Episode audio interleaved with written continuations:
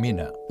في الحج بصفة عامة وفي منى خاصة تعرف معاني كثيرة منها المساواة. فالرجال جميعهم يلبسون خلال فترة الإحرام لونا واحدا ويتساوون فيه بغض النظر عن نوعية لباس إحرامك أو ثمنه. وفي منى أيضا يتساوى الفقير والغني.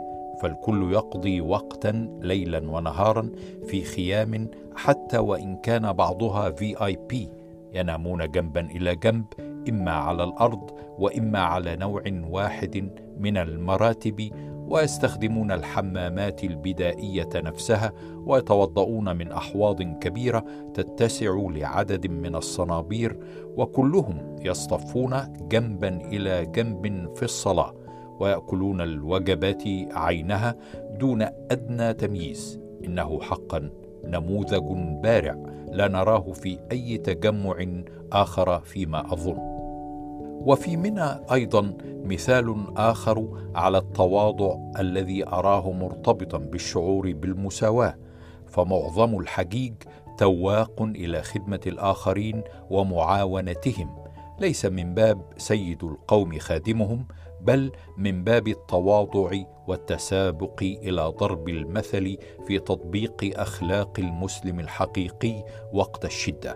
والحج فعلا مشقة مهما كان سياحيا أو ديلوكس كما تدعي بعض الشركات التي تتاجر بتلك الشعيرة لابتزاز الراغبين في أدائها. وفي منى كذلك يرتفع الخجل خاصة بين الرجال وارتفاع الخجل لا يعني الوقاحة أو البجاحة لكن ما أقصده هو أن أجواء المعسكر الديني الذي تعيش في جنباته تجعلك لا تخجل إن كنت ممن تحمر وجوههم في بعض المواقف مثلي. فأنت ترى إخوانك وقد انحصر عن صدورهم لباس الإحرام أو كشف إزارهم قليلا دون قصد فالكل سواء في الملبس والكل سواء في التعرض لانحسار لباس الإحرام. وهنا يرتفع الخجل ويحل محله شعور بالمسؤولية تولده أجواء المعسكرات خاصة الدينية منها فتبادر إلى تنبيه أخيك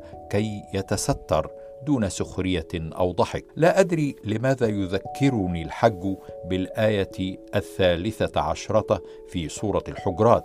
يا أيها الناس إنا خلقناكم من ذكر وأنثى وجعلناكم شعوبا وقبائل لتعارفوا. إن أكرمكم عند الله أتقاكم. التي تبين أن كل الناس سواسية.